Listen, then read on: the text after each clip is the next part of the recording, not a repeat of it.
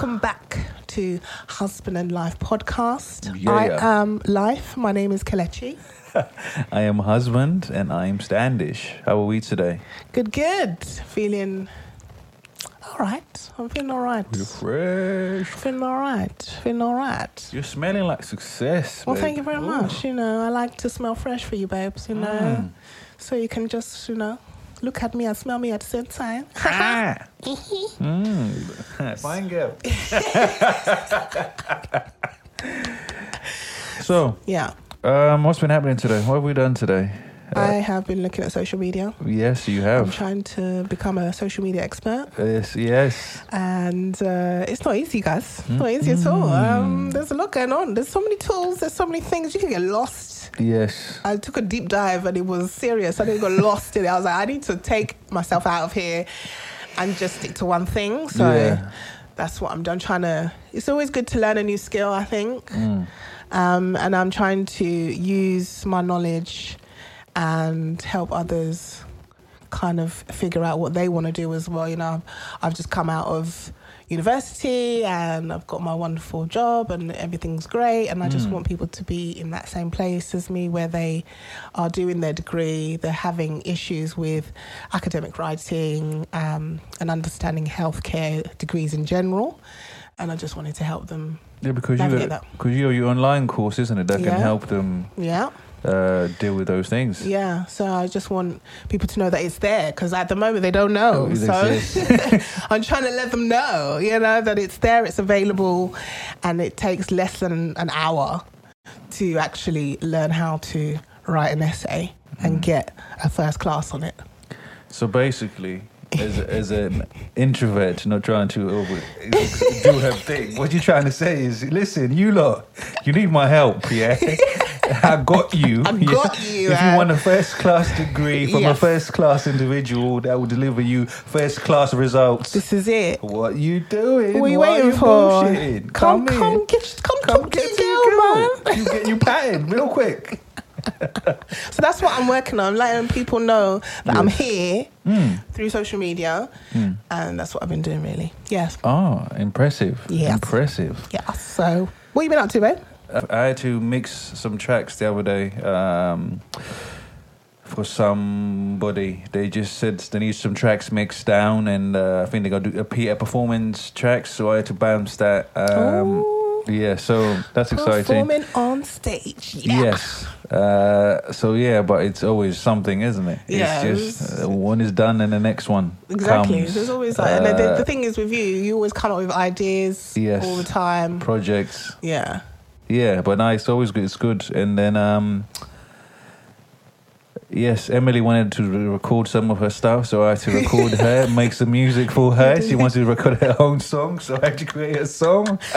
She's gonna be a superstar, you know. Absolutely, she was like ready. She was like, like this, nah, and they started doing runs. Uh. I was like, okay, you turn into your mom's '90s R&B singer, yeah. right. Listen, 90s R&B is it. I don't know why nobody listens to that, but it makes me happy. like, yo, Babe, it don't sound like that.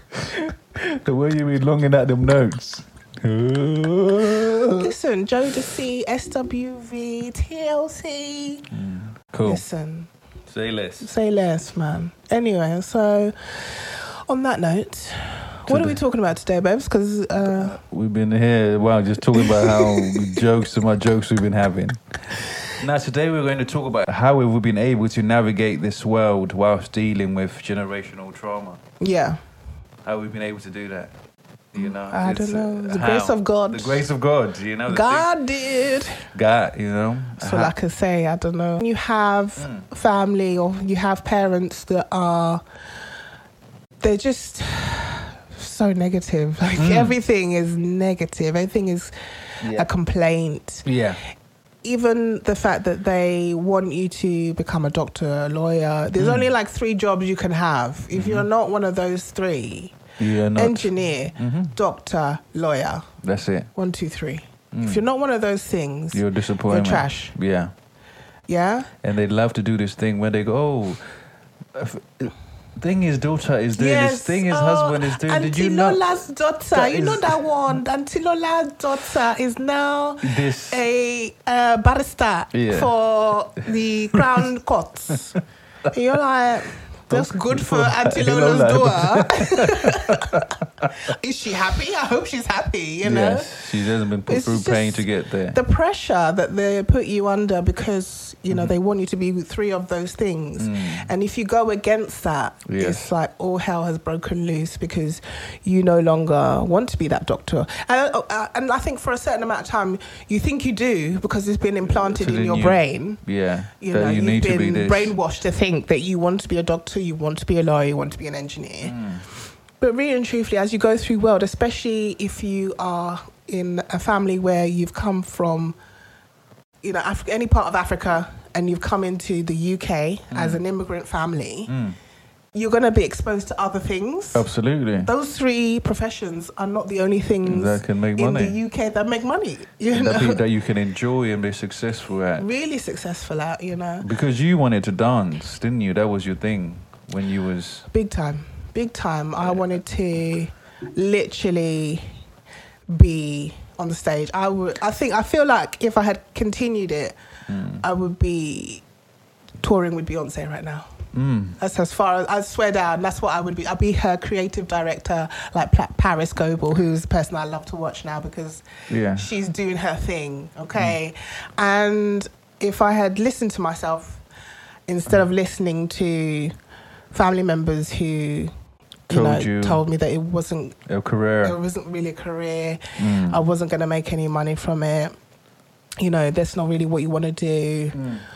if I just stayed and, and just stayed on track and persevered and believed in myself a bit more, um, then I think I would have actually been able to achieve. Because I'm very much an achiever. Mhm. I am You set that your mind. person. Yeah. yeah. You if I want get- something, I'm you- gonna get it, Mm-hmm. And it doesn't matter how long it takes, what I have to do, who I have to talk to. I'm gonna do it, Mm-hmm. and I believe in myself. So I think Yeah. if I had That self belief. that self belief then, Yeah. you know, it would be interesting to see where I would have ended up. But then I think about it in terms of like, it's not regretful because I wouldn't have met you, I wouldn't have the life that I have now, I wouldn't have my children. Mm. So you have to think about the what ifs Yes. As a, that that's a different time of life. Mm-hmm. Um, but at the same time, it is it's still painful. It's painful, isn't Yeah. it? Because you carry uh, that pain uh, of thinking what you could have been, what you could have could have had, could have only because you listened to a point of view of somebody who was projecting their own in fears and Yeah. insecurities on Yeah. you, the things they were told they couldn't do Yeah. by somebody else who was just trying to survive. yes. And then who had never even left their country, country, and then it was just Yeah. throw that on you and go listen. We don't do that here. All Yeah. we do is this, this, that. Yeah. That's the only way. Yeah, we stay in school, Mhm. we read our books, and we get degrees, and we and we get a job. Get a job. Get a job. You know, just over broke. That's Just what you over get. broke. You know, just enough bribe to keep you from coming back, to keep you coming back. you know? Mm, mm. So, I think with um, with generational trauma, Mm. there's so many levels to it. This, Yeah. this this would be a very long discussion if we went through everything, Mm. uh, because there's so many levels to it. But for me, I came from a family that was very negative, very toxic. Mm. There was hierarchy. Um, and you don't realize it as a child because It's it's, just what it is. it? Yeah, Yeah. it is what it is. Um, when you're young, you don't really know any different. You know, you, there, you know, it's not. There's something not the Quite right. same Yeah. because obviously I had friends and their families weren't like mine. Mm. But I just put it down to us being Nigerian, Yeah. us being from uh, you know uh, a country Mm-hmm. that had those same values, those same views, where everybody did the same thing. You know. They call it tradition. Tradition. They call it, they call it tradition. Traditionally, we don't do. we don't do this traditionally we do this you Yeah. know um, and for me uh, as a child you know i grew up in tottenham Mm. so it was predominantly black Mhm. black turkish greek Yeah. you know that's kind of who was around so i feel like we all had our own traditions, and that's how I was able to understand that this is just what we do. This is how it is. Yes. You don't you don't question. No. You know, you don't question when. You, my mum was really, um, she was quite negative. She complained a lot about everything. Nothing was ever good enough. Yeah. I remember a time when I must have been about 15. I think I'd got a job at Safeways. Mm. In the summer holidays, I got a job at Safeways. And I was so proud of myself for getting that job because I wasn't really wasn't supposed to be working. I lied about my age so I could make money. and um, I managed to like save a hundred pounds.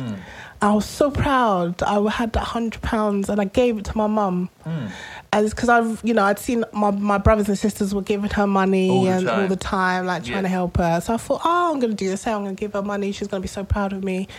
Because I never got hugs, kisses. I never got, I'm so proud of you. I never got any of that. And I always felt like I, because I'm the youngest of six, I felt like Yeah. I was overlooked. I really, nobody paid attention to me. Mm. I was very much invisible. So I thought, yeah, I'm going to give her a hundred pounds From my from me. my money that I that I made from working. Yeah. And I gave it to her, and she said to me, "Is that it?" Was her response. Oof. I can't tell you how painful that was, people. I cannot tell you how painful it is to you're so you're working so hard because it take it took a lot to make a hundred pounds. And if you're 15, At that's a- 15, that's quite a lot of money, you know. Oh, yeah. Um, and to work so hard because I wanted to be seen by my mother, and for her to turn around and say to me, "Is that it?" yeah. was like proper devastating. I tell you now, till this day, I've never given her money. Because she showed. Never in life. I've never asked her for it, and I've never given it to her Mm. because she showed me that no matter what, I do, is not enough. is not enough. And for Mm. that, you just need to understand that they you will always be looked at as somebody who is not enough, Yeah. and that's okay. Mm-hmm. Um, it take, it's taken me a lot of therapy and a lot of time to, To understand, re-understand. that Yeah. it's okay that she doesn't think that I'm enough. Mm. Um, but for me, I've flipped it and said, you know, I know that I'm enough. I know that I'm enough for my children. Yeah. I know that I'm enough for my family. Mm-hmm. and that's really, really and truthfully all that matters to me. Um, but for, for years and years, that kind of just ruined. The rel- whatever your relationship We didn't have one anyway, but Yeah. the, the the relationship I was trying To to get. to get from my Yeah. mother, it, it really changed the way I saw her. Mm. And then I just started noticing everything, all the negative things that she did, all the Mhm. it just started coming up, and that's that's really how it was for me. Mm. Yeah. Yeah, because I think when you're going through those things, you overlook it because before you get to that final straw, you're just thinking, "Oh, it's not, it's not that deep." You know, that comment. It was just a comment. It was a throwaway comment. Yeah, I mean, if you if I tried to speak to her about it now, yeah. she'd be like, "What are you talking about?" yeah, it, was not. it- It's it not a big even, deal. It didn't really happen. Yeah, well, I don't know. I don't remember that. That's you're what she'll say. sensitive. Yes. Oh, That's the gaslighting you're is unbelievable. So sensitive. The gaslighting is unbelievable. Yeah.